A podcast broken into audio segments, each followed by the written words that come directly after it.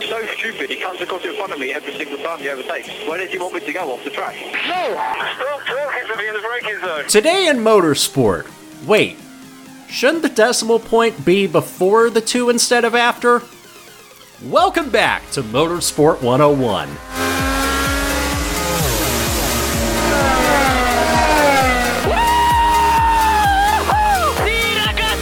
Already gonna done. You are the world champion!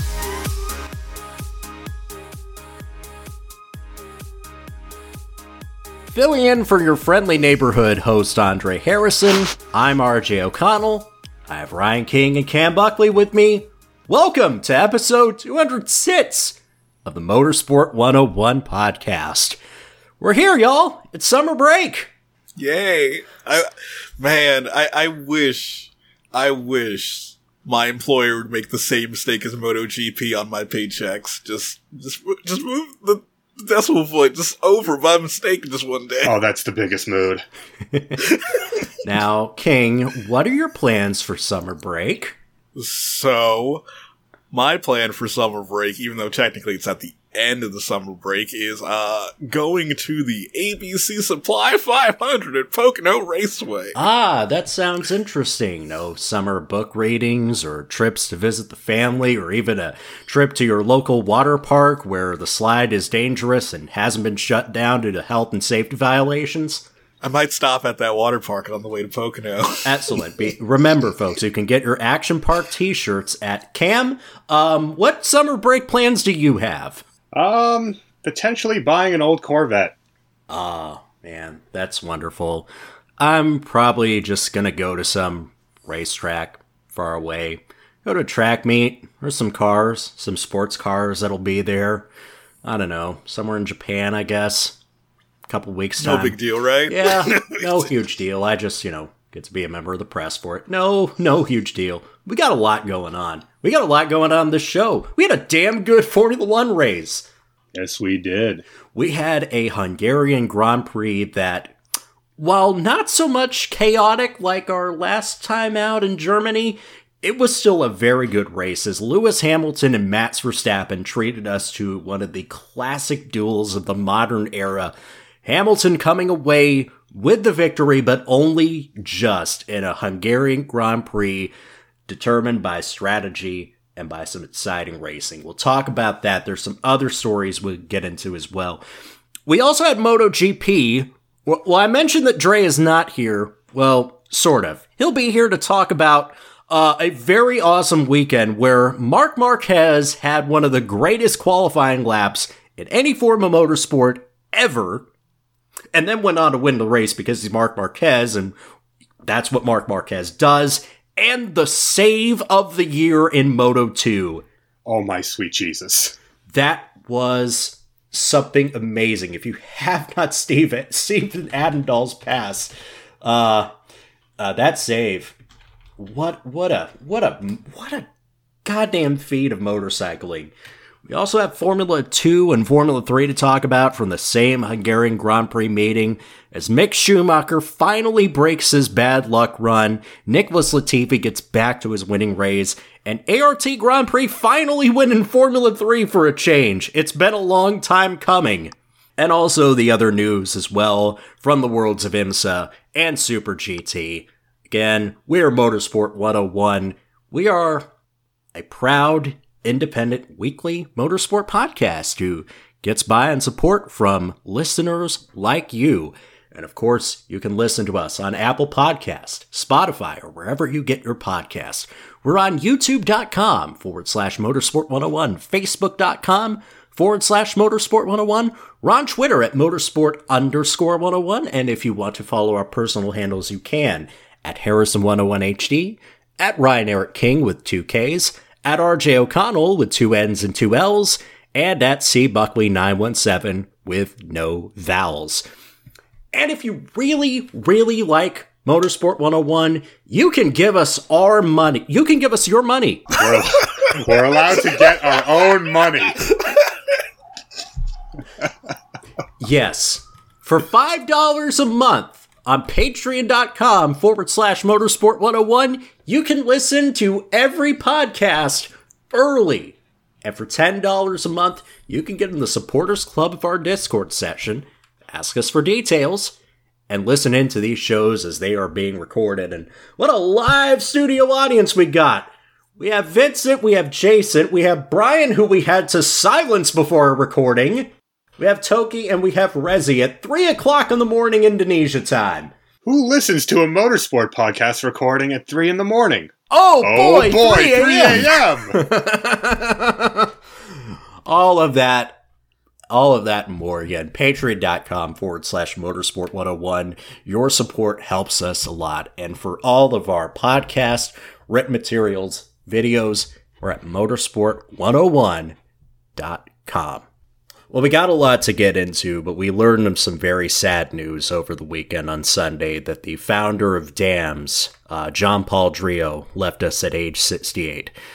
Dams, of course, under the leadership of John Paul Driot, has been responsible for nurturing some of the best and brightest future stars of Formula One and other forms of motor racing, and most recently has been the uh, the architect of the former Renault, now Nissan E Dams team uh, which won three straight teams championships in Formula E from the first to the third seasons, won the drivers' championship with Sebastian Buemi. And King, uh, I think it's fair to say we've lost uh, we've lost a really great guy in, in Monsieur Driot, have we not?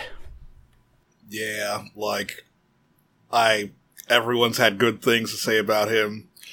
Uh unfortunately, yeah, he wasn't in good health leading up to this. He missed a lot of events. People like openly missed him seeing around seeing him around the Formula E paddock, but he always went to every race that he could attend in person.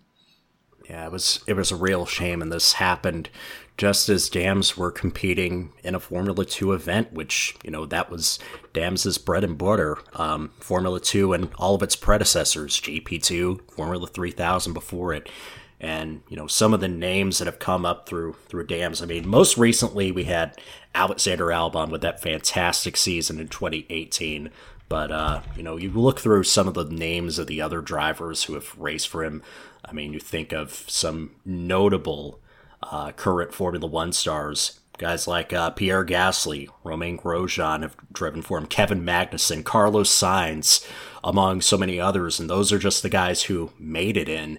Uh, you had guys Yeah. like Jolyon Palmer won a championship for him. Davide Valsecchi won a championship for him. Marcus Ericsson, Alex Lynn, Kaz Nakajima, Kamui Kobayashi, Jerome D'Ambrosio, Nicolas Lapierre, Jose Maria Lopez, Sebastian Bourdais.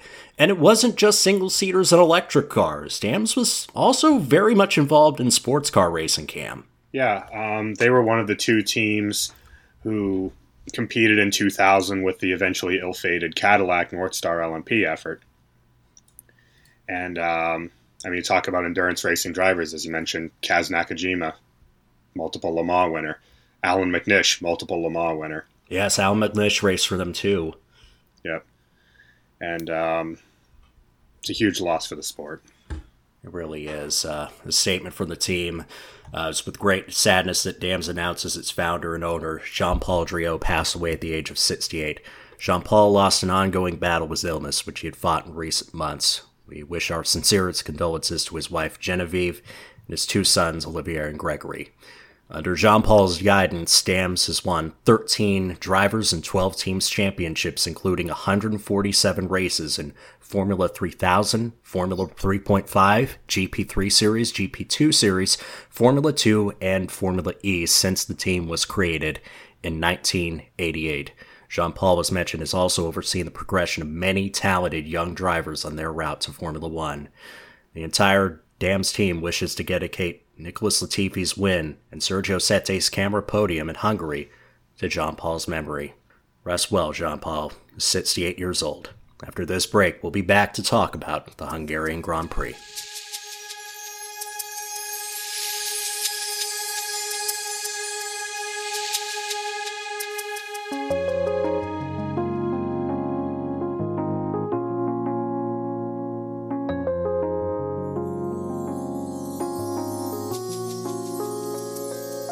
Know, when it comes to the Hungarian Grand Prix, sometimes this race can be pretty drab, pretty dull. but I think it's fair to say that uh, if you're looking for excitement, that this Hungarian Grand Prix passed the Buddha test.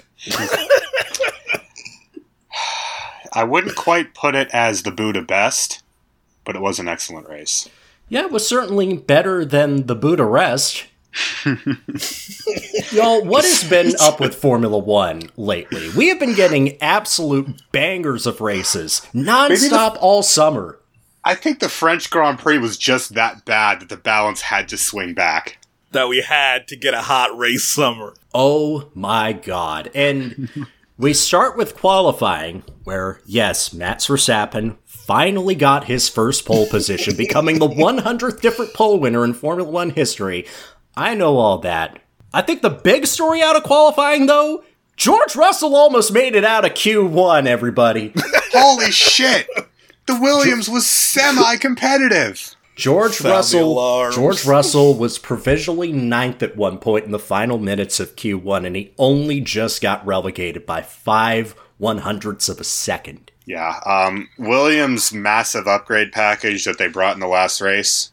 Well, they got to understanding it better, and the car is like almost kinda at the midfield now. And George Russell, you could say he was driving that car at the absolute limit in qualifying. Yeah. Because I There was know while nothing he left in it. while he doesn't have the point the Williams has, he's been by far uh, the quickest driver, race on race and race and red out, as we expected. George Russell is a tremendous talent, and races like that solidified that. But yes, finally, Max Verstappen is on pole position. Valtteri Bottas alongside him on the front row, Lewis Hamilton and Charles Leclerc on row two, Sebastian Vettel and Pierre Gasly on row three. It's lights out and away we. Lewis Hamilton gets a good run out of turn one, but he can't quite pass Max Verstappen, and he gets into it with his teammate, and you're thinking, finally. Max Verstappen has got the job done. He's got a clean start. There is no way Mercedes comes back from this. And then they break out the chessboard. Oh, goodness. Well, Lewis Hamilton caught up to Max Verstappen in time, and they had some thrilling wheel to wheel racing uh, in the middle stages of the race. Uh, again, Verstappen led from pole position. Hamilton got past Bottas at turn two. Um, and Red Bull looked to have the strategy nailed down. Uh, they pitted Verstappen six laps before Hamilton and ended up with a second lead. Uh, both drivers were running the hard tires at the time. But then things got exciting. Hamilton hunted Verstappen down. He launched an attack that almost clinched him lead, but he backed off to cool his brakes. But then Mercedes did something interesting, and in the eyes of some, it was a boneheaded decision at the time. Yeah. Um. One. One William Buxton. Well, he said, unless Verstappen finds a big wall, there's no way Hamilton can catch him. At this time, Verstappen was on the hard tires, and Lewis Hamilton was pitted on lap 48 to fit a fresh set of medium tires, which put him out nearly 20 seconds behind uh, Max Verstappen at the time. Hungary, as we all know, uh, is a very tight and technical track, and overtaking is not easy to come by. Uh, but little did we know, Mercedes knew the secret key at Hungary. If you have the lead, you don't want to be the last person out on track to pit. Yeah, and that's the thing. Um, Lewis questioned the strategy at the time, but Max was also questioning when he heard that Hamilton had pitted. Why? Why didn't they cover for him? Martin Brundle, I believe, him said that they caught at Mercedes caught Red Bull napping, but it would have taken Verstappen to hit a cliff on his times. And sure enough, with about 15 laps to go, Max's lap times dropped down to the high 120s as Lewis Hamilton is putting in consistent 118s. And within a matter of seconds, 15 seconds was gone. Yeah, I mean with uh with Lewis, he got the gap down to the point where Max couldn't cover it with a pit stop. And then the gap just hovered around 15 seconds for a couple of laps. I'm just thinking, they're saving that car, they're cooling that car, and he is going to go Hamilton- Thor's hammer time. Yeah, it's hammer time indeed. And Hamilton he was pulling a second and a quarter out consistently every single lap. it's funny because uh you know we we mentioned Hamilton is very good around this Hungaroring. Has been Is that right? historically. Yeah. Um, and now, many, many, many time winner at the Hungaroring. I believe this is his seventh win at the circuit in his career. Yep. Yeah, he is very good at this place, so you never want to count him out. Uh, Hamilton ran down Verstappen, and eventually uh, Verstappen just couldn't keep the tires to last. Hamilton made the pass. Verstappen just completely ran out. They pitted him at the end to go back onto a set of softs. Uh, they did get the fastest lap out of it, but it was Lewis Hamilton who took the victory by 17.7 seconds over Max Verstappen in a race that, you know, you look at the result and you think, okay, well, normal service has resumed after Germany. We got our set for now. But if you watch, go watch the race. If you can't watch the race, at least watch the highlights because this was a very good very good Hungarian Grand Prix, and it gave us, I think, what a lot of people have been hoping for a wheel to wheel fight for the race win between Lewis Hamilton and Max Verstappen. Straight up, no asterisk, no foolishness at the end, just a good hard race between the two. Yeah, and this was no Mercedes walkover. They had to work for this one. Yeah, they, uh, yeah, because they didn't have it all together during qualifying. And as we've mentioned, the W10B, it was a massive upgrade package, but they were still lacking balance, and they're just now starting to find it. Yeah, and Mercedes also supposedly, and this is not super confirmed, but apparently they brought a new fuel this race. 20 extra horsepower across the board on engine modes for less fuel consumption, and it showed at the end of that race. Of course, not not not all of the Mercedes drivers had that same luck. Valtteri No. Bottas uh, was passed in turn two, and he made contact, I believe, first with Lewis Hamilton, and then I believe was it Charles Leclerc made contact with him next. Yes, it was. Um, Charles Leclerc just frankly chopped his uh, he chopped his front wing right off. Yes, that broke Bottas's front wing. He was forced to pit early on lap six. It dropped him back through the field, and because Hungary is such a tight track, even with the Mercedes, Bottas was just never able to improve past uh, eighth place in the end.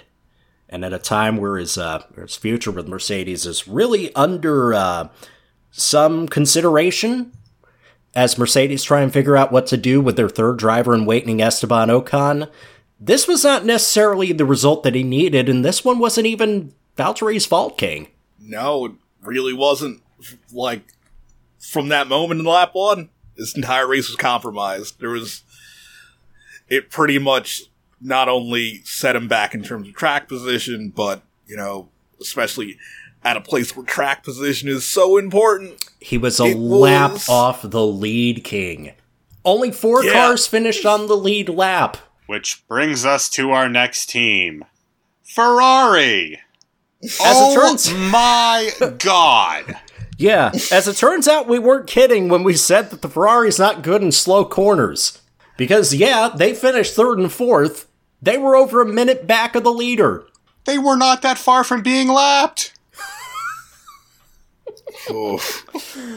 Oh, And this is with a car that you know, we know how the Ferrari is balanced in terms of where it makes its its very poor lap time. They were going purple in sector 1 constantly, only to be so bad in sector 2 and 3 that it didn't matter. Right. Hungary's got a lot of slow to medium speed corners, and that just doesn't suit the Ferrari, so we knew that was going to be a tricky race for them from the beginning. Against Sebastian Vettel, he overtook Charles Leclerc uh, in the closing laps to get third position because Leclerc's had just hit, a, hit the wall with his tires as well. Vettel did come back to finish third, but 61 seconds off the lead. So we'll take the 15 points, but and you know, we said that the team's making progress from where they were last. Uh, that's that's that's the start of the season, but uh, it's not encouraging when they're this far back. Yeah, they brought a massive barge board upgrade package, and they said it worked. And Vettel, he made no. He didn't try to get around it in post race. Why, why we're not fast enough? Not en- not enough grip. Just not enough grip. Vettel ran deep in the race to allow him to take the softs on this final stint, and that ultimately helped him get past Leclerc in the end. Uh, so again, it was Vettel in third, uh, Charles Leclerc fourth, and in the Formula 1.5 race, Carlos Sainz Jr. Carlos Sainz Jr. continues to be excellent at McLaren. He continues to prove why we voted him driver of the year in 2017 and why maybe his struggles last year weren't all on him. Yeah. And uh, he's putting together another driver of the year candidate season. He He's is do- driving out of his mind right now in that McLaren. and he's doing this. Um, he outplaced the uh, the guy who we probably should have been in the place of instead of him. Pierre Gasly ended up finishing sixth behind Carlos Sainz, which again we talk about drivers in top teams whose futures are very much in question. This was not the kind of performance that Pierre Gasly needed. Nine tenths off of Max Verstappen in qualifying, off the lead lap as Verstappen is contending for victory, finishing between a McLaren and an Alfa Romeo. Christian Horner said, We should not be fighting McLarens and Saubers for positions. So far, you have to say that Christian Horner has been in Gasly's corner. We're kind of getting to the stage where now Horner's had enough because you can't be nine tenths off of your teammate. They've said he would. Uh. They've said he say he'll stay out the rest of the season, but you just have to wonder what what's next beyond that. And if he does get dropped, where does he go next? Is it back to Toro Rosso? Is it out of F1 entirely? That's a discouraging result. But take nothing away from what Carlos Sainz was able to do. He had a brilliant weekend that started with him qualifying eighth uh, and ended up finishing in fifth place. That's another fantastic result for Carlos Sainz, who is now only five points off of Pierre Gasly in the World Drivers' Championship. Which, you know, you can interpret that as an indictment against uh, Pierre Gasly, but it's also a real testament to the kind of gains that McLaren have made from last year to this year and how well Carlos Sainz has gelled with that team. And it didn't stop. All the good fortune did not stop with uh, Sainz because Lando Norris also got the team two more points with a ninth place finish of his own. While also poisoning the entire McLaren Technology Center. no. Oh god. So this one's going to need some context.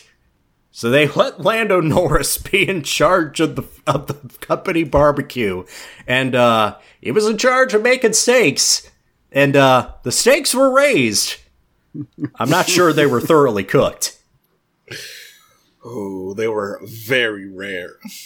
Remember when we talked during the Iowa show about how about how James Hinchcliffe accidentally undercooked the chicken for Alexander Rossi? Maybe he got tips while that Arrow S- SPM representative was in the garage. Oh my god, it makes sense. It's all connected, man. By the way, that was Carlos Sainz's fifth, excuse me, his second top five finish. That's as many as Pierre has in a Red Bull. Something mm. to think about.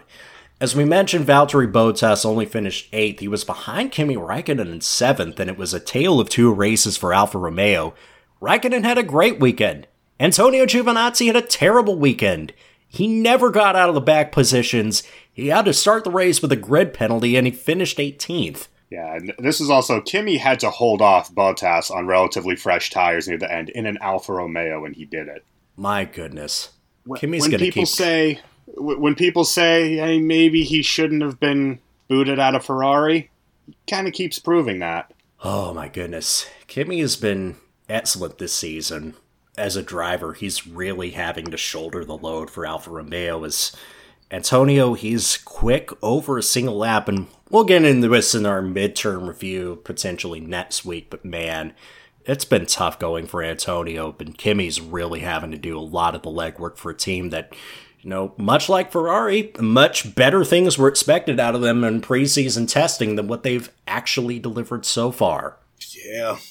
It's almost a common theme with Ferrari powered teams. Yeah. Luckily, Toro Rosso doesn't have to worry about that because they're Honda powered, and just like Hamilton versus Verstappen, the Toro Rosso teammates gave us some good wheel to wheel racing as Daniel Kvyat and Alex Albon were pretty much side to side by side for most of the lap. Ultimately, Alex Albon got the better of that exchange, and he comes away with a 10th place finish, following up his 6th place in Germany. Daniel Kvyat doesn't finish inside the points, but hey, that's another solid weekend for Toro Rosso, I believe. Yeah, I agree. Um, Toro Rosso continuing to pick up points here and there after the Yes. big haul last weekend. Oh man, it's still that third and sixth place finish. What what a what a fantastic performance for Toro Rosso. Uh, so we'll get into the rest of our finishers here. Folks, I admit I had a long, long day because uh, because I was covering other motorsports events, which we'll talk about later in the show. I spent most of the day asleep. I'll be real with you. So I woke up to the end of the Hamilton Verstappen duel thinking that, oh geez, we had a, another snoozer on our hands. But then I had to watch back and see what had unfolded. This was a pretty damn good race. Dre gave this one an 8 out of 10. King, what do you reckon of this one? Ooh, I was more leaning on seven out of ten. While the Hamilton Verstappen duel was fantastic, I would say after you know the opening laps, up until Hamilton and Verstappen actually fight, started fighting wheel to wheel, there's a big, very, very long lull in the middle of the race. So I I knocked it down one point to a seven out of ten. I'll split the difference and go seven and a half. I think it was a good tension race where we get those in F1. Um, good fight for the lead. Couple of quality yeets, uh, especially Sebastian Vettel's pass on Leclerc was a, a big yeet into turn one. Yeah. Yeah, and even with DRS, Hungary is not an easy place to pass. And even with that assistance, uh, you gotta really try to get your car past one another at a track like this. It seems to find that perfect balance in this day and age. And yes, this was kind of processional at points, but it almost kind of reminded me of the 1998 Hungarian Grand Prix, where Schumacher and Ferrari had to use cunning to basically run a set amount of qualifying laps to catch and eventually take the win. It was like that from the Hamilton side of things. And I'll say this for as much as we roast James Vowles for Valtteri, it's James. He called a brilliant strategy to get his driver the W on that day, so it's only fitting that he should receive the giant porcelain plate on the podium ceremonies as Lewis Hamilton tosses pallbearer's urn. Yeah, I said it. Uh, I said it dur- in uh, during the race. Lewis, it's James. We're about to do what's called a pro gamer move. The rest of your non points finishers, again, uh, Sergio Perez, very lucky to be that close to the points in 11th for Racing Point, who have, this, this track has never suited them.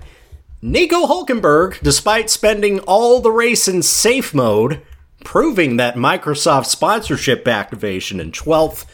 Kevin Magnussen with the new spec car that is still much slower than the old spec Haas in 13th, Daniel Ricciardo 14th, Kvyat 15th, George Russell not last on track, he was 16th, Stroll in 17th, Giovinazzi 18th, Robert Kubica last of the finishers in 19th, only one mechanical failure, and it just so happened to be Romain Grosjean, the only non-finisher after 49 laps completed. We made it to the summer break!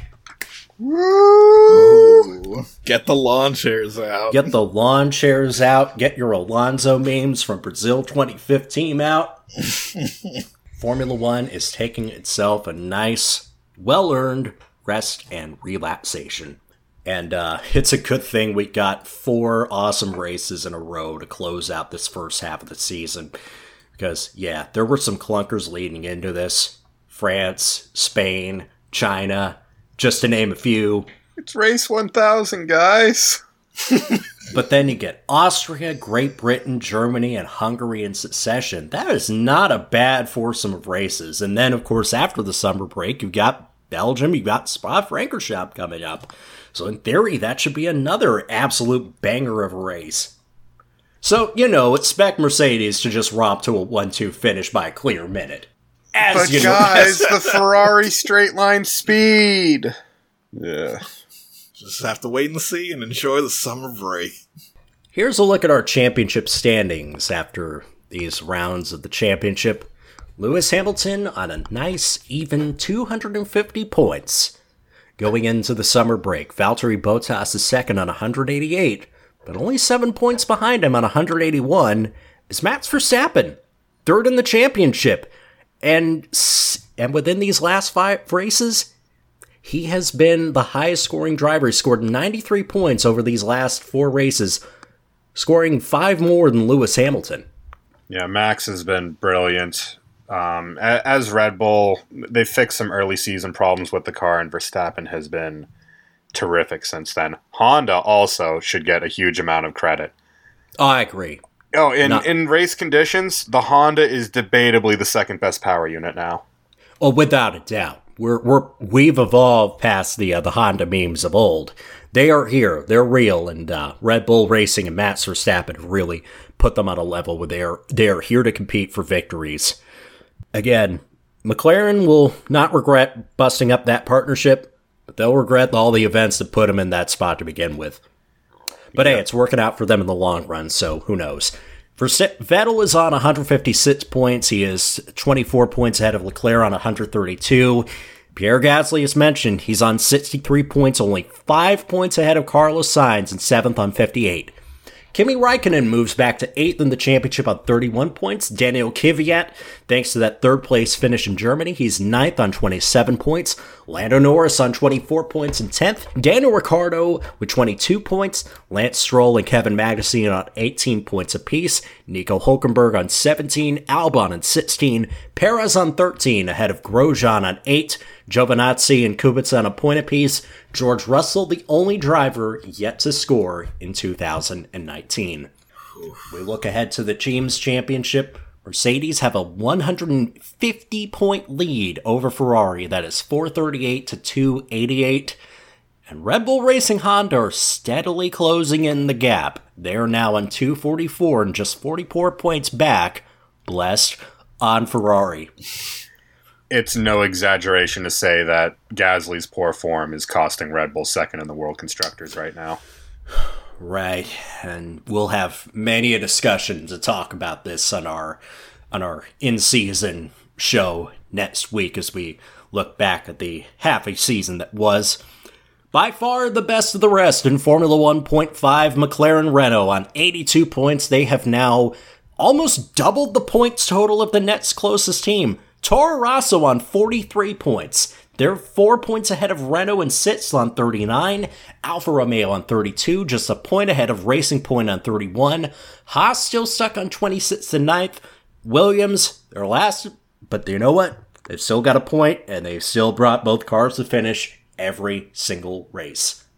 And again, the next round of the Formula One World Championship does not take place until the 1st of September. It's the Belgian Grand Prix at Circuit de Spa-Francorchamps to kick off the second half of the season. We're 12 races in, and we've got just nine left to go. Can Mercedes put together the 800 point season? Oh God! Don't tempt them. Yeah, it's it's going to be interesting because the way, and again, I know we're coming into a lot of places that are you know Hamilton land, but uh, I'm encouraged with the developments out of Red Bull, and I'm encouraged with how Verstappen has been getting on these last four races. I'm not going to tell you that Max Verstappen is going to mount the almightiest championship comeback and take the title right from Lewis Hamilton at the end, but I will say this. You remember a few episodes ago where I said, as a joking, uh, half hearted hot take, that Verstappen would finish second in the Drivers' Championship? Suddenly, well, pretty good. it's looking pretty good. And I will claim my winnings anytime. right, so after this quick musical interlude, we're off to the Czech Republic to discuss the Moto Grand Prix, the MotoGP Czech Grand Prix in Brno.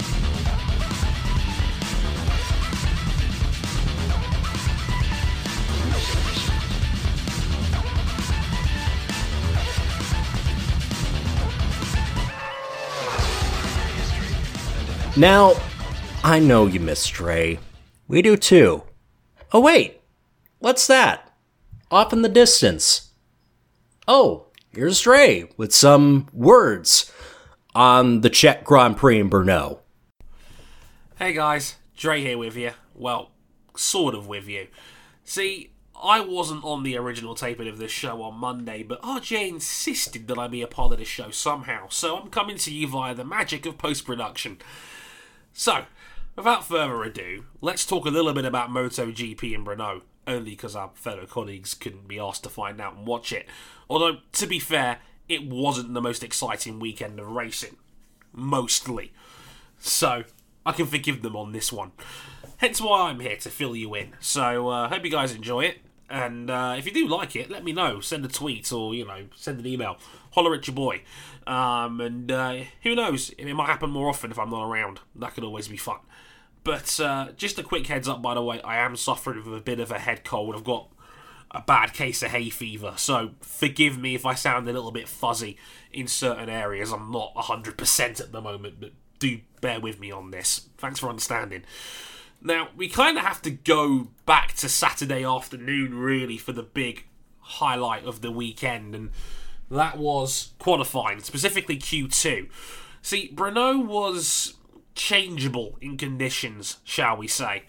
And, uh, whew, we had some rain hit Q1 and Q2 in qualifying. And, uh, yeah, Q2 in particular was wild because the track was wet, but Brno is the sort of place where it dries out very, very quickly. Lots of hills, lot of drainage, you know, quite a wide surface area. So a lot of the track, like, like, like for example, storms can be very localized in that you know, one part of the track might be wet, another might be dry. And towards the end of Q2, there was clearly a dry line forming, but it was still raining in certain areas of the track. In particular, the first corner and the last corner on the backside of the main straight and going up the two hills. Um, but yet, despite that, Marc Marquez was the only man to really gamble on slicks and profit off it. Now, the thing about MotoGP slicks is always that you can run slicks on a slightly wet surface as long as you can keep the heat in the tyre. And that's what Marquez is a genius at. He is arguably, if not nailed on, as the greatest rider I've ever seen in changeable conditions, in low grip conditions like what Brno has got. He is demonically fast on it, and this was no exception. Pole position, by 2.5 seconds. Like, I was watching it on BT Sport, and like Huewen and Neil Hodgson on commentary were watching with their head between their hands, like he's going to crash. And it just didn't happen. He is so. He's a total genius in these sorts of conditions. And it was an utter. It was. For me, it was, if not one of, if not the greatest qualifying lap I've ever seen to do that, to, to be two and a half seconds faster on slick tyres on a wet track, faster than anybody else. All the other guys who gambled on slicks aborted halfway through their laps. It was too risky. Like Marquez actually pissed off some of the Honda board members and some of the members of the team for basically taking too big a risk. uh, which he openly admitted, yeah, I did take too big a risk after he'd uh, smashed the pole position by two and a half seconds and completely embarrassed the rest of the field. Um, everybody else had bailed out. Marquez had gone two and a half seconds quicker. It was. You know, it says a lot when Julian Ryder, who's been out of the commentary box full time for a couple of years now, but still came out and said that might be the most incredible qualifying lap I've ever seen from Marc Marquez. And I'm in full agreement. It was astonishing. He was on pole by 2.5 over Jack Miller, who was the only other guy who was able to get a slick lap in on slick tyres in the wet. He was two and a half seconds behind. Um, but he was on the front row ahead of Johan Zarco, who put in a very, very good wet lap. Zarco is very, very good in the rain, um, despite his uh, patchy season. Um, he's still very good in wet conditions, and Zarco was on the front row for KTM, their first ever front row start in the top flight. So, congratulations to them. Shame about the race, but uh, it, there was the race start was controversial in its own right because we were just about to get going until a sudden downpour hit the front straight, and they had to postpone the start by half an hour. And there was a lot of controversy saying that MotoGP were the cool guys. They they, they run in wet conditions, and you know why are they stopping this? They like shouldn't it be down to the riders to change to, you know, to to assess the conditions and go from there? Well, Brno is again kind of as I mentioned before. It's a unique track. It's a lot like Silverstone in Formula One, where the track covers such a massive surface area, hills, forest, etc. It's not like a track that's very insular in on itself. It's very out. It's very exposing, very out there. Covers a massive surface area. Storms can be very localized.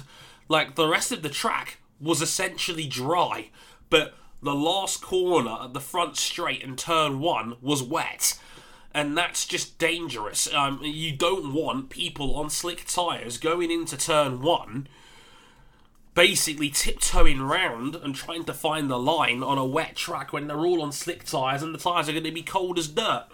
It would have been a very, very dangerous situation, and Dorna has a knack of getting this right a lot of the time when it comes to changeable conditions, especially ones that are very spontaneous. And I think they got it right again. It looks worse than it was on TV, but you can't have 24 motorcycles go into a wet turn one on slick tyres at the same time. Far too dangerous. And you can't start them on wet tyres either because we would have got what we had a couple of years ago when you'd be bike swapping after two laps. And that's just carnage. And there's no reason to do that. At the end of the opening lap, you'd be seeing guys coming in for slick tyres. It, it would have been redundant to have a flag to flag wet race. Silly stuff. So I think Carmelo Ezpeleta and Dorna got it right on this one. When the time we got going, it was a leading group of four. It was Marc Marquez ahead of Andrea Dovizioso, Jack Miller, and Alex Rins. And that's pretty much the main story of the race. It was Dovi just basically trying to stay with Marc Marquez. And for the first half of the race, they did. Until with about eight laps to go, Marquez pulled the pin, and after that, no one could catch him. It wasn't a particularly exciting race. Let, I'm just going to call a spade a spade here. It was dull. But that was not Marquez. It was Marquez dominance. That nobody had an answer for him in the dry, which is amazing because a dry race was maybe the one scenario where Marquez wasn't going to cakewalk it, and he still cakewalked it anyway. Um, even though Marquez had a big, big near miss at, at uh, down the bottom at turn six, where a foot came off the peg and he nearly lost it. But once again, Marquez saves it.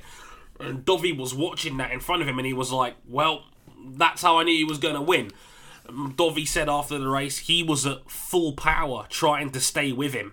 He he was on the limit. He, he had nothing more to give um, in his bike, and that was that was as far as it went for him. Basically, there was nothing more to give. That was it. And when Marquez was able to start breaking later and turning tighter when his confidence came up in the second half of the race, that was it. It was over. And Dovi talked about it to MCN this week where he said, yeah, Marquez can take more risks on the front tyre and gamble more than anyone else in the field can, and that's why he's winning all these races.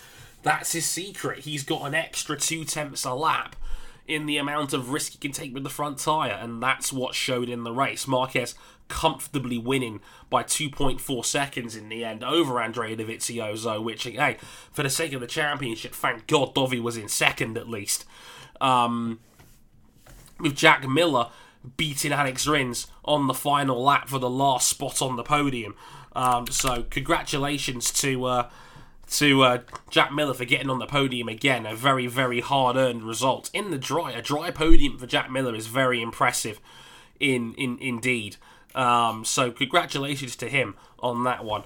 Um, Rins in fourth, Cal Crutchlow best of the rest in fifth. They were he was actually closing in on that leading group towards the end, but uh, Cal left it too late. A very necessary fifth for him after a lot of scathing comments to the press about his teammate Taka who apparently doesn't deserve any any Honda seats, and even Stefan Bradl had to call out Crutchlow for basically saying your comments aren't helping the development of the bike.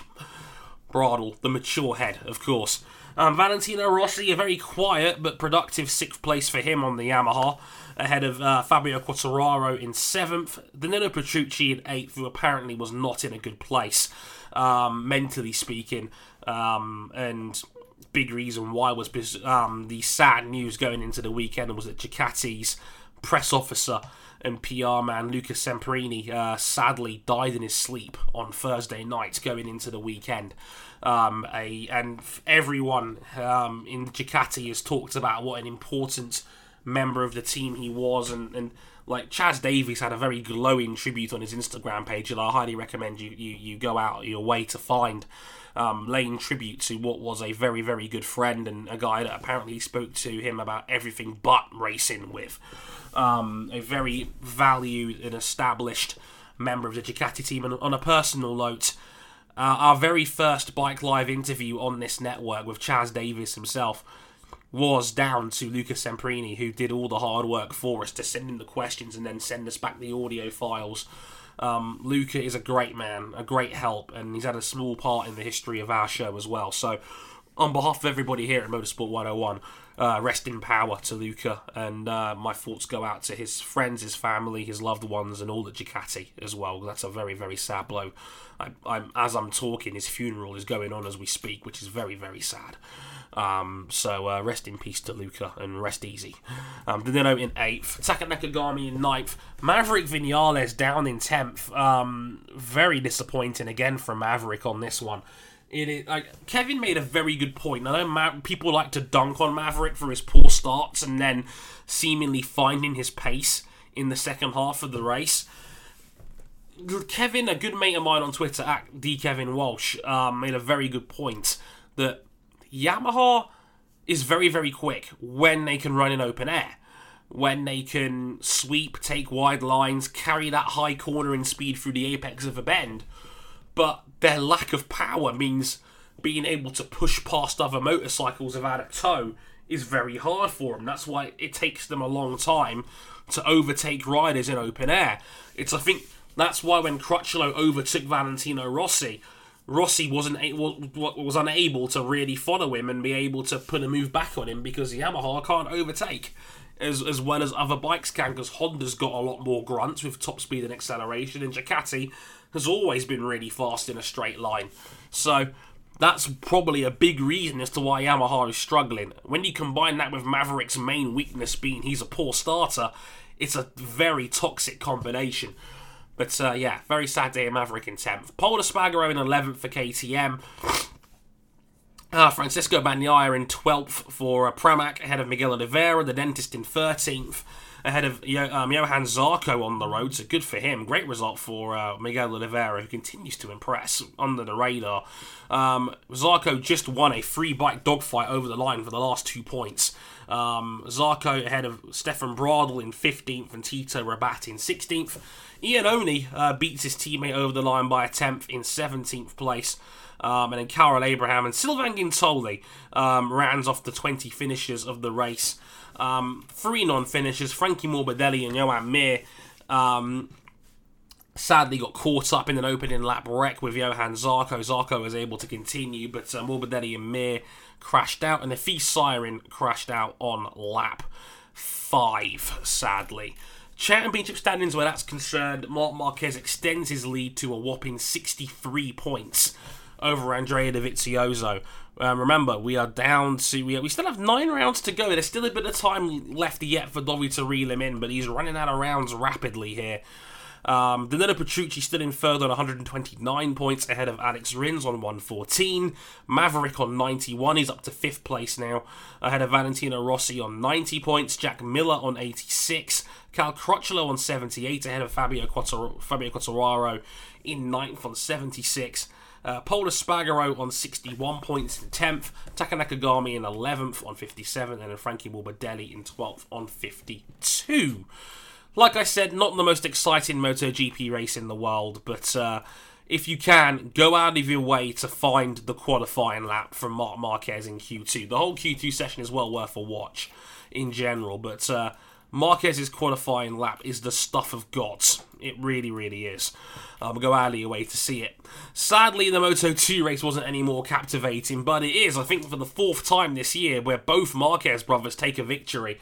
And uh, yeah, the Super Marquez brothers are certainly becoming a thing because Alex um, has put out the can, um, qualified on pole position by two seconds in again changeable conditions. And then in the race was very comfortable. Never really looked like he was under any sort of threat. Led from the front, dominated all the way through, won by three seconds. But great to see two other rookies on the podium with him. Fabio Di Giannantonio with his best ever finish in Moto 2 in second, and Enea Bastianini, who very quietly has been in the top eight for a good chunk of this season already, took another big step forward with his first Moto 2 podium in third as well, narrowly beating Jorge Navarro over the line for fourth. Luca Marini in fifth, Marcel Schrotter sixth, Nicolo Bulega seventh, um, Augusto Fernandez in eighth.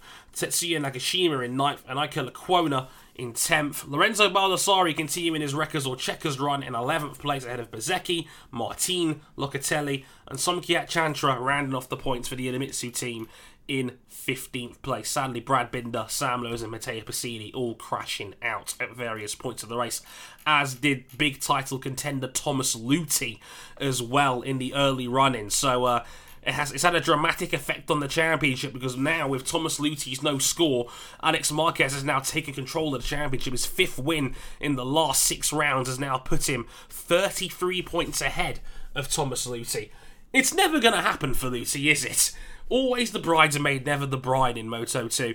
He's 33 behind in second on 128 points. Now, Fernandez and Navarro are joint third on 110. Fernandez ahead on countback due to his win at Assen. Marcel Schrotter is fifth on 107. Baldassarri on 102. Uh, Luca Marini on 101, Brad Binder on 84, Bastianini on 74, and Di Antonio up to 10th um, after his podium finish um, in 10th place now on 57 points. Also, it looks like I'm hearing a lot of talk that Lorenzo Baldassarri has left the VR46 Academy. Interesting stuff, and also he'll be staying with the Pons team for next season.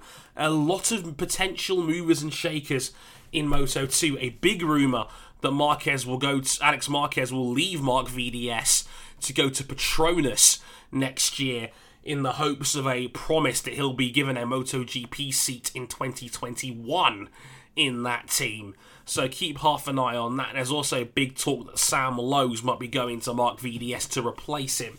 So keep half an eye on that in the coming days. It looks like Moto 2 is going to be where all the silly season action takes place throughout the rest of the year. So keep half an eye on that going forward as well.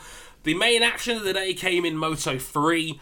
Um, again, Moto 3 stealing the show once again, and it was Aron Canet that, that led a nine bike leading group over the line, the top nine separated by just a second.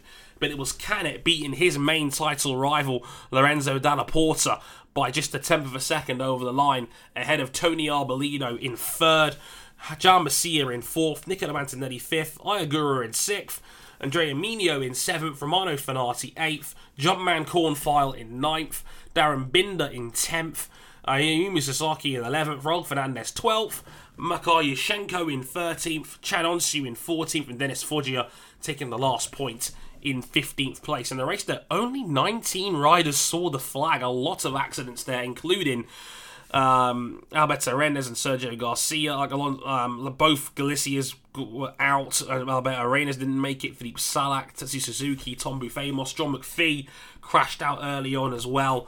A chaotic Moto 3 race to say the least. But yeah, it was Canet who uh, took the win, and with that, the championship lead. He's got a three-point lead on Lorenzo Dalla Porta. It's quickly becoming a three-horse, uh, I say, a two-horse race for the Moto 3 Championship. They're now 50 points clear of Nicolo Antonelli in third on 98 points, Tony Arbolino fourth on 93, Gian Masia in, with 78 points. He's ahead of Marcos Ramirez on countback, he has more second place finishes than Ramirez. McPhee on 68, again, countback rule, his win puts him over Celestino Vietti. Jakub Kornfeil in 9th on 59, and Ai Ogura in 10th on 56 points. MotoGP is back this weekend. It is a back to back round. We are going to the Red Bull Ring in Spielberg for the Austrian Grand Prix this weekend. And we've already got a couple of big stories going into the weekend. There was a big MotoGP test um, the day after Brno um, on Monday, and sadly during that, Joan Mir had a massive 180 mile an hour crash into turn one that put him in the hospital for checks. Thankfully, he's fine, but uh, he will miss the Austrian Grand Prix this weekend as a precaution. Um, I think I think wise heads have prevailed on that one. It was a, apparently it was a whopper of a crash. Had to be helicoptered to hospital, but thankfully he's okay. But yeah, he will miss the Austrian Grand Prix this weekend. No replacement lineup for Suzuki. It will just be Alex Rins on his own um, for Suzuki this weekend at the Red Bull Ring. So uh, yeah, hopefully he'll be okay and he'll be on the mend. I think it's Silverstone the round after that, but uh, don't quote me on that. But uh, yeah, the uh, Austrian Grand Prix will be down one Suzuki. All the best to uh, Joan Mir, and I hope he makes a speedy one. Um, yeah, lots, lot to look forward to in Austria this weekend. It's it's a round that has produced a lot of great races. Um, since we've been here in 2016. It is a Ducati track, certainly. They've won here all three times we've been here. Um, this since game, and, and funnily enough as well, three different Ducati winners the three years we've been here. Andrea Iannone, first time round in 2016.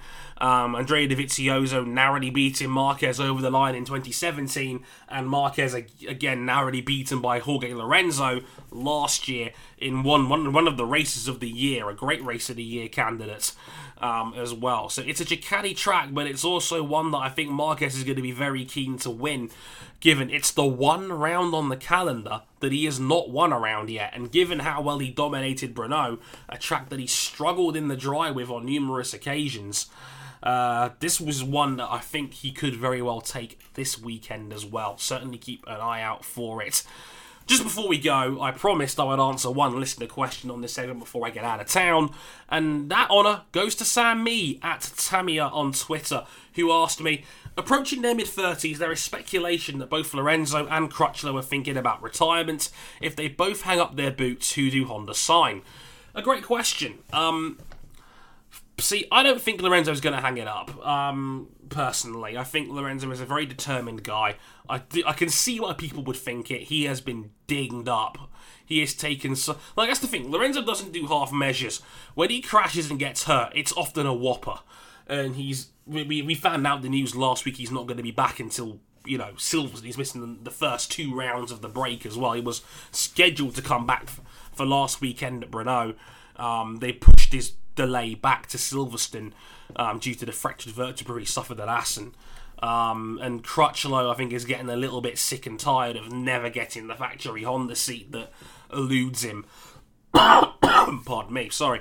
Um, if it comes down to it, and you know, worst case scenario for Honda that both their, you know, their 30s level riders hang it up, I think that I think that Alex Marquez could be the guy. Like I didn't believe in this hype train at first, but he's really put together a brilliant season in Moto 2 so far. He's really putting this shit together. We forget how good Alex Marquez is. Like, don't get me wrong, I was the guy who was making a video starting to doubt whether he'd ever be he'd ever live up to the potential that he's shown before, but we forget he's a Moto 3 world champion. We forget he beat you know, Alex Rins and Jack Miller to that championship in Moto 3 to, to begin with. He's, the talent's always been there, but he's nailed this triumph transition so well. He's now won five out of the last six races he's taken part in.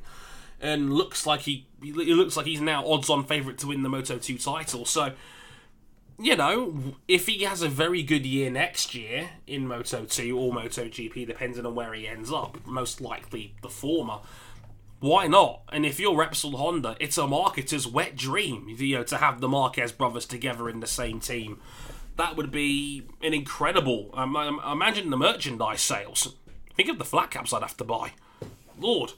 If not, I liked Kevin's suggestion as well of Pol Espargaro. If you could coax him out of leaving KTM, his riding style is very physical, very bullish. He's probably one of the few guys who could make that Honda work. So uh, if I had to say Alex Marquez or Pol Espargaro, I think those are the guys I'd be thinking of more than anything else. So like I said, tune in for Renault this weekend. Sorry, Brno, sorry. Tune in for the Red Bull Ring in Austria this weekend. I'll be back to talk about it on next week's show. Don't forget Moto E this weekend as well. First race was very fun at the Sachsenring. Second race of that championship as well will take place at the Red Bull Ring in Spielberg. Definitely check it out as well. Um, but yeah, I've been Andre Harrison. Thank you very much for listening. Hope you enjoyed the rest of the show, and I'll see you next week. Sayonara. Thank you, Dre. So, all things considered, what a what a lap from Marquez. Why is the decimal in the wrong place? oh god, it's not! I watched the footage. It happened. One of the single greatest laps in the history of motorsport, two or four wheels. Go out of your way to watch it. And what a, when what circumstances to do it to equal Mick Doohan's all-time record for top class pole positions. He's still just 26. He just won't stop. Unbelievable. Only fitting that he would go on to win the race. Again, maybe not an all-time classic in the in the race itself, but you know, just Marc Marquez continuing his form of excellence, and Alex Marquez as well, continuing uh, his form of excellence in Moto 2 with a big win. But of course, for me, the highlight: Steven Odendaal's save. Oh my god. I my dad sent me that, not knowing that I had seen it because he rides motorcycles. And he said that guy that guy has that balls of steel to keep that going. What a save. That was incredible. Again, if you've not seen it, go check out South African rider Steven Odendaal uh, doing some absolute mechanical bull rodeo moves to keep himself from falling on the pavement. And we had uh, Aron Canet winning in Moto 3 as well. Again, a great title fight that's brewing between himself and Lorenzo Dalla Porta in the Moto 3 season. Um, good racing in Brno. That, uh, again, go out of your way to watch it, especially if you have a video pass. And hey, um, we've got a uh, racing coming up next week with, uh, with the Red Bull Ring on August 11th, Yes. uh, this coming weekend. And in um in less happy news, J- Joan Mir has suffered a very high speed crash at the Brno test. Um, Yes. He's currently diagnosed with a pulmonary contusion. Oh no. However, um, it looks like there's no further damage, at least after a CAT scan and checks at the hospital. Yeah, just came today. I, I mean, I wouldn't be surprised if we don't see him racing until Silverstone at the very least. But uh, speedy recovery, Yolan. That was that was tough to that was tough to learn. Well, we hope you see you back on a bike soon. reading the most recent update from the monolith uh, apparently he'll be under observation for at most a further 48 hours before heading to austria to try to take part in this weekend's austrian grand But prix fucking madman. Motorcycle These riders people aren't are human. tough. Motorcycle riders are tough people. Quote from Mir himself. The crash was a scary one, but finally it looks like everything is okay, is more or less okay. I have some pain and struggled to breathe initially, but then the situation got better and better, and I received excellent assistance and support from the medics at the track. That is very encouraging news to hear. Again, motorcycle riders are some of the greatest gladiators um, in all of racing. It's, uh, it's it's also worth noting that Marquez hit another milestone: fifty Premier Class wins. 50, equaling Mike Hailwood. Mike fucking Hailwood, one of the goats. Yeah, one of our Discord supporters, uh, one of our Patreon backers, Rezi, says he's going to beat Agostini's record in 10 years. If he still has I'll the back motivation to keep racing at this level, he'll shatter that record. I'll back that all day.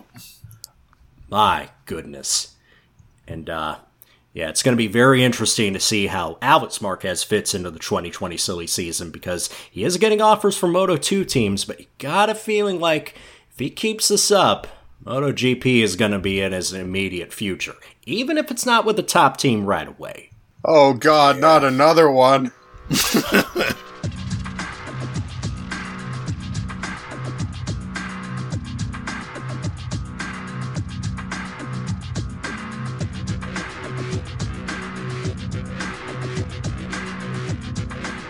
Well, we'll cut back to uh, to Hungary because uh, we, of course, had the full support ticket of Formula 2 and Formula 3. And uh, Nyck de Vries on a wet track took pole position on Friday for the feature race, but in the feature race itself, it was Nicholas Latifi who got the great jump and took the victory in the future race to kick start his championship challenge, which had been floundering for a little bit. And again a victory that became all the more poignant with the passing of DAMS founder Jean Paul Driot the following day. Uh, with Sergio Sette Camara getting on the podium in third, Nyck de Vries would go on to finish second, so he still holds on to his points lead. But uh, who's that finishing in eighth, and therefore getting the reverse grid pole for Sunday's race? Son of Michael, Mick Schumacher. Mick Schumacher. And while it was a reverse grid pole sprint race, Mick Schumacher commanded it just like his father would have in his prime. The curse is finally over. Mick Schumacher is finally on the board with his first Formula 2 victory. A fantastic breakthrough, one that he can be proud of as the second half of the season kicks off at Spa Francorchamps, a track that is very special to the Schumacher family, of course, as it was, after all, the place where Michael made his F1 debut. It was, it was wonderful to see, and as you said, Mick controlled that race to perfection. It was uh, it was very much needed. And again, I know that win's going to dominate the headlines. Uh, and for good reason, because we've been waiting for a while for Mick Schumacher to have this breakthrough. He was a slow starter in Formula 3, of course. But now that he's finally got that win, there are eight races left. Do you foresee a second half rally, this final portion of the season for Mick Schumacher? I don't know if he's going to go for the title, but if, if what happens, yeah, I would say the time, title is the title's out of reach at this point. It's all experienced guys at the top. If what happened last year in the lower class happens again, oh baby. I would not be surprised if he if he sustains this momentum, he could finish in the top six. I would rule him out for the championship, but he has to be the odds-on favorite for 2020. Yeah, 2020 keeps it up. You know, stands a strong chance of winning next year. Uh, don't know whose teammate will be next year, but you know, maybe even if it's even if it's still Sean Gelael, he'll get support from his teammate to really make a launch at the championship. And Sean Gelael was back. He did come back after withdrawing from Silverstone after the penalty controversy. Um, he did not score points, but it's good to see him back out on track. Um, just looking at the championship standings before we go into the summer break, again, we have four race meetings left, so that is eight races in total. Nyck de Vries still leads the championship, but now it's down to just 30 points over Nicholas Latifi in second. That's 196 to 166. Sergio Sette Camara with a fifth and a third improves to third on 141 points. He's now six points ahead of Luca Ghiotto in fourth place, who had a feature race penalty, which was then overturned, so he keeps the fourth place and moves up to fourth in the standings. He's now a point ahead of Jack Aitken in fifth on 134. Guanyu Zhou is the top rookie on 107. Nobuharu Matsushita with a seventh and a second in the feature race. Excuse me, the sprint. Uh, seventh and the second in the sprint. Matsushita's now on 85 points. Antoine Hubert with a dud of a weekend, two non-scoring finishes, drops him down to eighth on 77. Louis Delétraz with another double non-scoring effort. He's ninth on 60 points and only one point ahead of Jordan King in 10th on 59 points. That win for Mick Schumacher and the 8th place in the feature moves him up to 11th on 45 points. The next round, of course, will be at Spa Francorchamps, as it will be for the Formula 3 Championship! and uh, some long awaited breakthroughs on the top step. First in race two, the feature race, excuse me, race one, the feature race, Christian Lundgaard finally getting ART on the board. The team that had so thoroughly dominated Formula 3's predecessor, the GP3 series.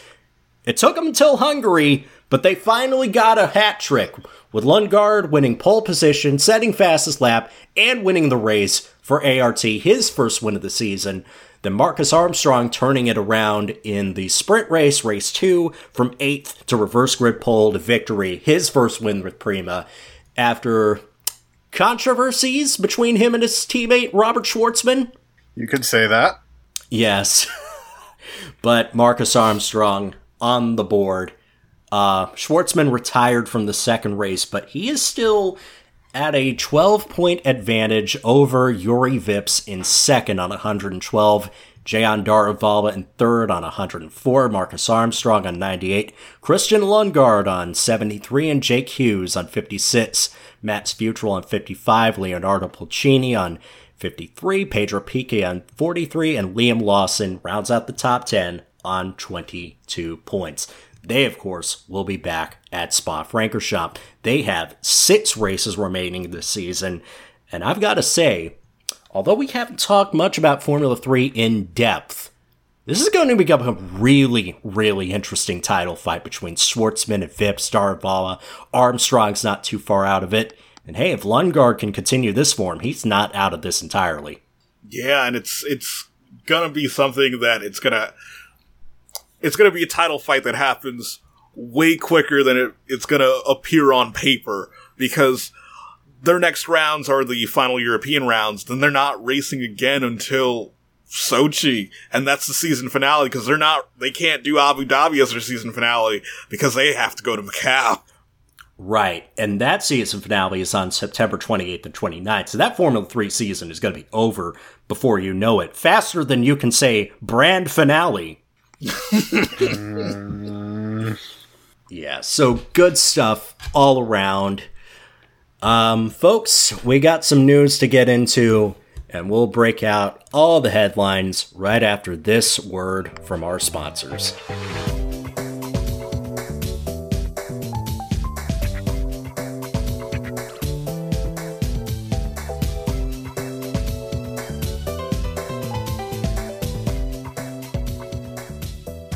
No, they're not rich energy. They're Lightning Volt now. Thank you, Lightning Volt Limited, for sponsoring this episode of Motorsport 101. Thank you to Cat for to Purple Mattresses for sponsoring this episode of Motorsport 101. Ah, this was a very light weekend for motor racing, but I will say this.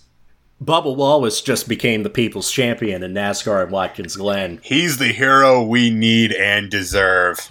So, in the latest round of the American Supercars Championship, sponsored by Marcus by Monster Energy, uh, Chase Elliott won his second race at Watkins Glen. And Brian France did not get pulled over for driving under the influence in the Hamptons. Those were two of the three very important developments out of this race. The third, Bubba Wallace and Kyle Well, Busch no, threw hands not on just track. Bubba Wallace. Kyle Busch pissed off everybody, and everyone has finally had enough. Yeah. He, he attempted to pass William Byron into turn one, wasn't far enough along the inside, and spun himself off the side of Byron's car. Well, he decided I didn't like that very much, and punted Byron off into the grass. Byron then drove into the back of Busch, damaging both their cars. And then the real spicy stuff began. Oh no! Bubba Wallace was Bubba Wallace had already had an incident in the race. I believe it was with Kyle.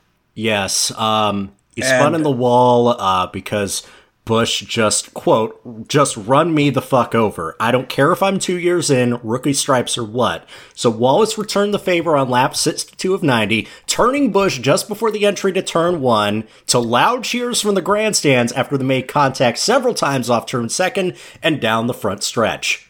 If y'all like Fight Club, go out of your way to watch this. It was hilarious. End quote, I'm going to get my respect on the track and I don't care who it is. That's for when guys fail to think about the young guys, I guess, or with me. I won't put up with no shit, so I flat out wrecked his ass back. That's just what happens when you get run over. You just pay him back. So I won't be like, oh, it's Kyle Busch. He didn't mean to. Fuck him. Quote of the year. Can somebody can somebody please design a T-shirt with that quote on it so I can bring it to a track somewhere and let have, let me have Bubba Wallace sign it. Again, I don't. Act, Please. again, this is coming from me. I don't actually mind Kyle Busch that much compared to most, but that was hilarious. It's been a long time oh. coming. Oh, goodness. Yeah, NASCAR and road races. Always good entertainment. Just please put more road courses on the calendar. They're so good. And as mentioned, Chase Elliott, he and Martin Truex, who finished second, are really becoming the road course experts of our time in NASCAR. Anytime we go to a road course, bet on one of them. Absolutely. And I believe Chase led 80 of 90 laps. It was a very dominant performance. It was domination. Yeah, that was that was a fantastic victory. It's a shame I slept through most of it. Again, you ever just feel like you spend all day asleep, but in two to three hour intervals, separated by one to two hours of actually, you know, being awake? Oh, that's a big mood. Speaking of big moods, let's kick it on down to Cheese Country, land of Aaron Rodgers, for the IMSA Sports Car Road Racing Showcase in Road America. They just keep rolling. Mazda takes their third win in succession.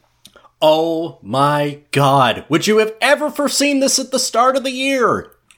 Maybe maybe after qualifying at Daytona, but not after Daytona. Yes, it was another victory for Harry Tincknell and Jonathan Bomarito. Mazda's third win of the season, and another good points day for the championship leading number six Acura Team Penske car of Dane Cameron and Juan Pablo Montoya. Two races left in the championship. Holy shit, there's just two races left?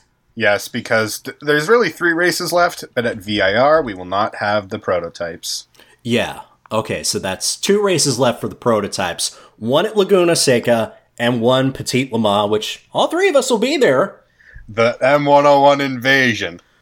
Yes. Um, that would be your cue to like, hey, if you're listening, you want to hang out with us, have a beer, um, go uh, go pick on somebody, I guess. I don't know. But yes, um, these championship standings are looking very spicy. There are only two prototype rounds left, and you're basically thinking like Cameron and Montoya basically have to drop out of one of these remaining races for anyone else to have a hope in heck. Although I will say this if it does rain in Road Amer- Atlanta, do not count out Felipe Nasr and Pipo Derani because Yeah, we know that the Acura struggles in wet conditions.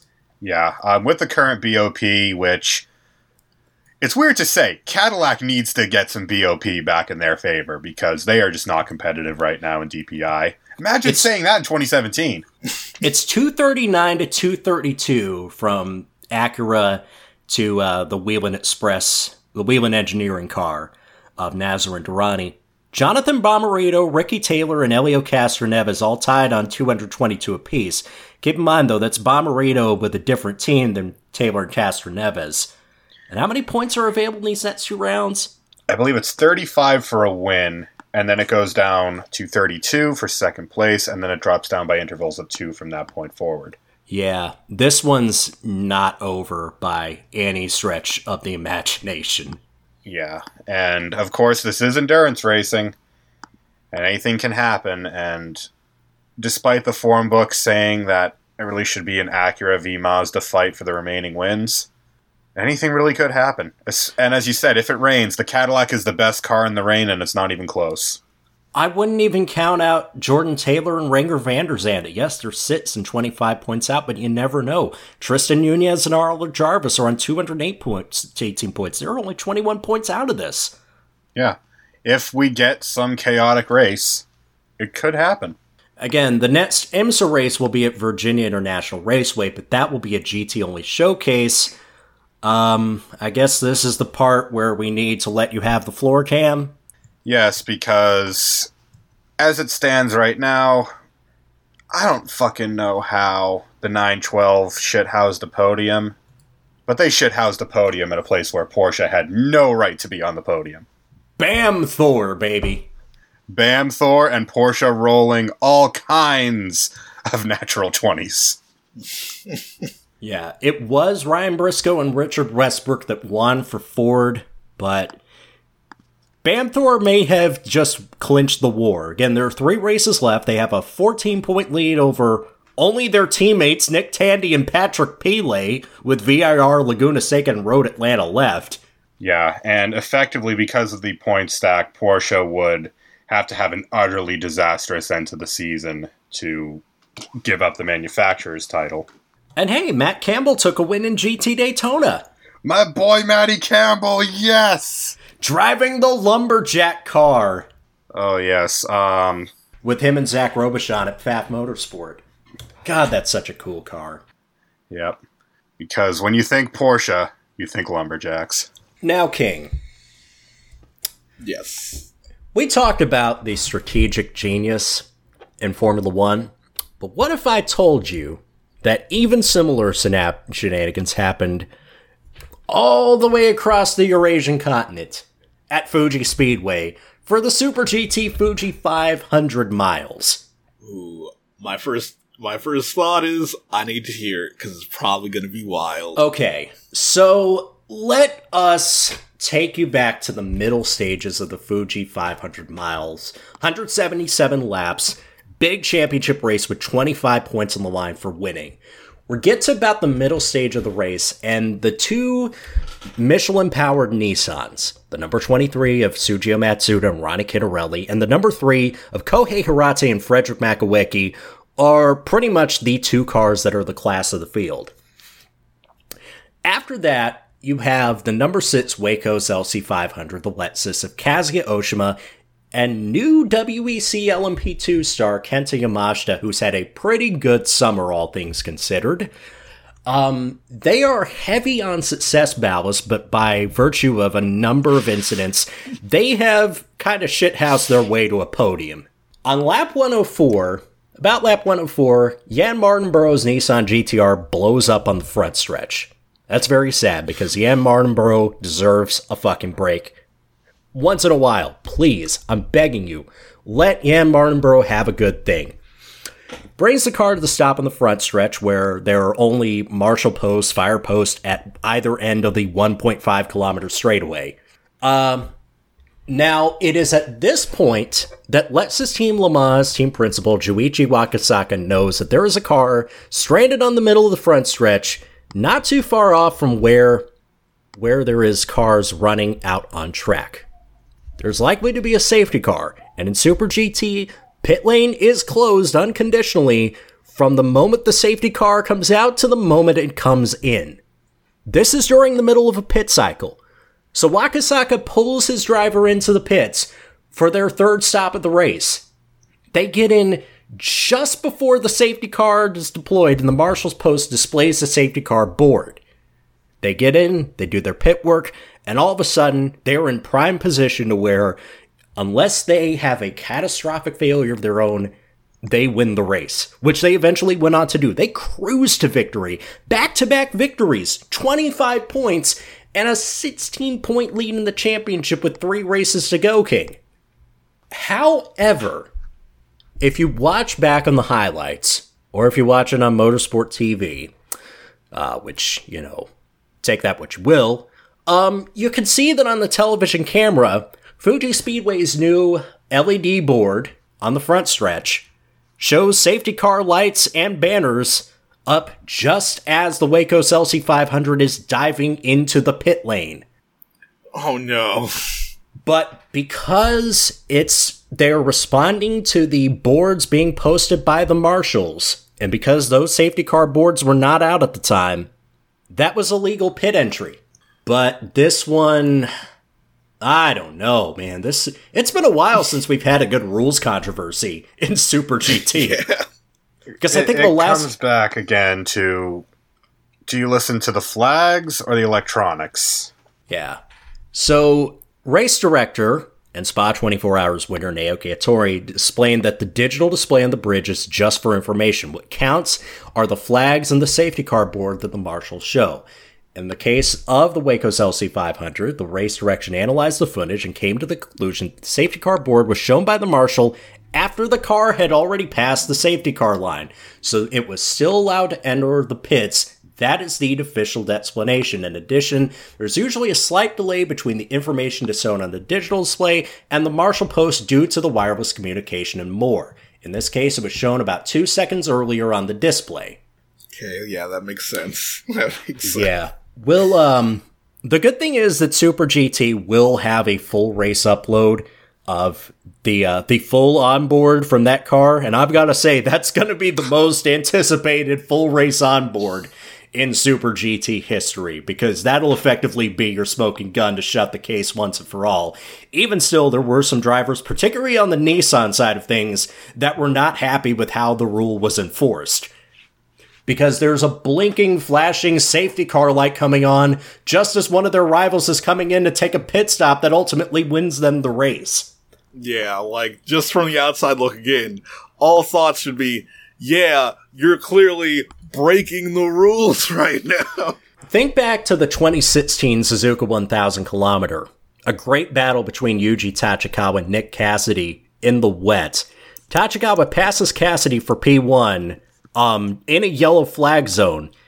But race control said that the yellow, first it was just the white flag, came out just a bit too late and wasn't visible for Tachikawa anymore, which is why they didn't penalize the pass that eventually gave him and Hiroaki Ishiura the victory. AKA Brazil 2012 Super GT Redux Edition. Oh. Now, that was a little bit lucky. What happened in GT300 was genius. So, in the midst of all my pre race preparation, I completely ignored the number 87 Lamborghini Huracan of Team JLOC. After all, that's Team JLOC's B car, and they've only won three races in 25 years. But they were very proud of the fuel economy of their Lamborghini. Again, things you would never associate with Lamborghini road going cars. Fuel economy. And because you have to make four mandatory pit stops, teams in GT300 will usually pit their car right after lap one, get one of their pit stops out of the way, and run a virtual three stopper that way. What they did was they eventually did that at the end of their first step. They pitted at the end of lap 39, changed drivers, then pitted again on lap 40, changed drivers again. That takes care of two of their compulsory pit stops. And thanks to two safety car interventions, they're back in front with a chance to win the race, and nobody realizes that they played themselves into it until about the second half of the race when you realize, oh my god, this is genius.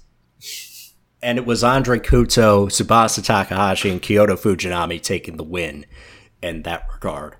Also, King, we learn more about the Dream Race. Oh, yes, we did. They, well, not only learned more about it, just learned of it, period. It's been a long time coming, but the Fuji Dream Race, Super GT versus DTM, finally official, November 23rd through 24th. Two 55 minute races, all teams with hand cooks, no push to pass, no DRS. Two races in one. The best of the DTM versus the best of GT500. And you also get a GT300 sprint race and a car auction to boot. Ooh, big, big weekend. It's not clear, I know on the DTM side, it's not clear who exactly will participate. It's assumed that, uh, there'll be somewhere between six and ten entries, each, uh, with at least two cars from each manufacturer in DTM. That would be Audi, BMW, and I can't believe it's not Mercedes Benz with an Aston Martin body kit. and to be fair, we don't know who's representing from the Super GT side of things, Lexus, Nissan, and Honda. Now, they will send one car apiece to the DTM finale at the Hockenheim. Yes. But we don't even yes, know who that's going to be. Ooh, interesting times ahead when the Dream Race, aka the King versus RJ Trophy. Oh my And god, I'm just we sitting gotta in have. the middle moderating. oh my god, we gotta have some kind of bet for this, don't we? yeah, it, it's basically our All Star game. It's our All Star game. Oh my goodness. Whichever side loses has to eat 12 bananas. You hadn't escaped the bet yet. Oh, Oh no. Okay. We've got a lot covered. King, have we missed anything important? Ooh, I don't think we have just what is coming up this week. The week ahead, MotoGP in Austria, Ducati Land. Ducati, Ducati land. Strangely in Austria. Ducati land, except Marc Marquez will probably win because it's Marc fucking Marquez. But it's Ducati Land, though. You know, strangely enough, not Red Bull KTM Land. Never. Ooh. Hey, it apparently to Pol Espargaro, if tire wear didn't exist, KTM would be right there at the You know, if front. Tyreware didn't exist, Mercedes would have won the 2013 F1 title too. Let's see. Also, we mentioned it. The brand finale. DTM is back, Yes. of course, but also the W Series Championship finale. Beitske Visser, Jamie Chadwick. Two women enter. One will hopefully get a meaningful shot at a Formula One drive in the near future. Otherwise, why would you have it's started this championship? Why would the winner just get half a million dollars? Ah, Beats me. Beats me. Let's see, what else have we got this coming weekend? It's a very thin weekend of motorsport outside of that, I must say. You want Yeah, there's nothing else. So we can use that, of course, to uh, to talk about the midway point of the Formula One season. Guys, it's NASCAR at Michigan. That Okay, Call me when they go to another road course. all right, go let's another get, we, fucking we road gotta get the hell out of here. Oh man, places you can find us one more time. We are on youtube.com forward slash motorsport 101, facebook.com forward slash motorsport 101. We're on Twitter at motorsport underscore 101. And if you wish to follow us personally, you can at Harrison101HD, at Ryan Eric King, that's with two Ks, at RJ O'Connell, that's with two N's and two L's, and at Cam Buckley 9, C Buckley 917 with no vowels. For $5 a month on patreon.com forward slash motorsport 101, you can get early access to all of our shows. And for $10 a month, you can get into the supporters club of our Discord channel and listen to each show as it is being recorded. Again, a massive thank you to everybody who's tuned in. Ilabert, my boyfriend's here. Jason is there. Vikesh is here. Obviously, just not feeling so good after weird baseball results. Um, same with Toki and Rezi is here as well. Um, we will be back next week to review the Formula One season that has been. We'll also be here to talk about MotoGP and the brand finale. And uh, hopefully, hopefully, oh my goodness. Um, King, you got any predictions for the brand finale? Uh, it's not going to surprise anyone when I say I hope Jamie Chadwick wins. So she, so he's going for Beitske Visser. It's a riveting prediction. Oh man. All right, we've had our fun. Let's get the hell out of here.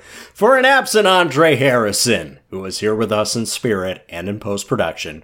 For Ryan King and Cam Buckley, I'm RJ O'Connell, saying so long and thank you very much for listening. Later, y'all. Bye. Until next time.